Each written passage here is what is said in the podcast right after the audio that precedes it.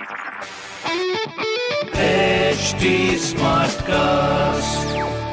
आप सुन रहे हैं एच डी स्मार्ट कास्ट और ये है लाइव हिंदुस्तान प्रोडक्शन हाय मैं हूँ आरजे शेबा और आप सुन रहे हो लखनऊ स्मार्ट न्यूज़ और इस हफ़्ते मैं ही दूँगी आपके शहर लखनऊ की कुछ ज़रूरी खबरें। तो सबसे पहली खबर मैं आपके साथ में ये शेयर करना चाहती हूँ। कि अब लखनऊ से होकर गुजरने वाली जो फर्रखा एक्सप्रेस है, वो स्पेशल एक्सप्रेस ट्रेन अब 12 अक्टूबर से चलेगी। इसकी टाइमिंग्स आप चेक कर लीजिएगा, क्योंकि ये मालदा टाउन से दिल्ली वाया लखनऊ के बीच चलती है तो ट्रेनों की कमी को देखते हुए इसको बढ़ाया जाएगा। अभी आगे त्योहार भी आ रहे हैं तो आप समझ रहे हैं।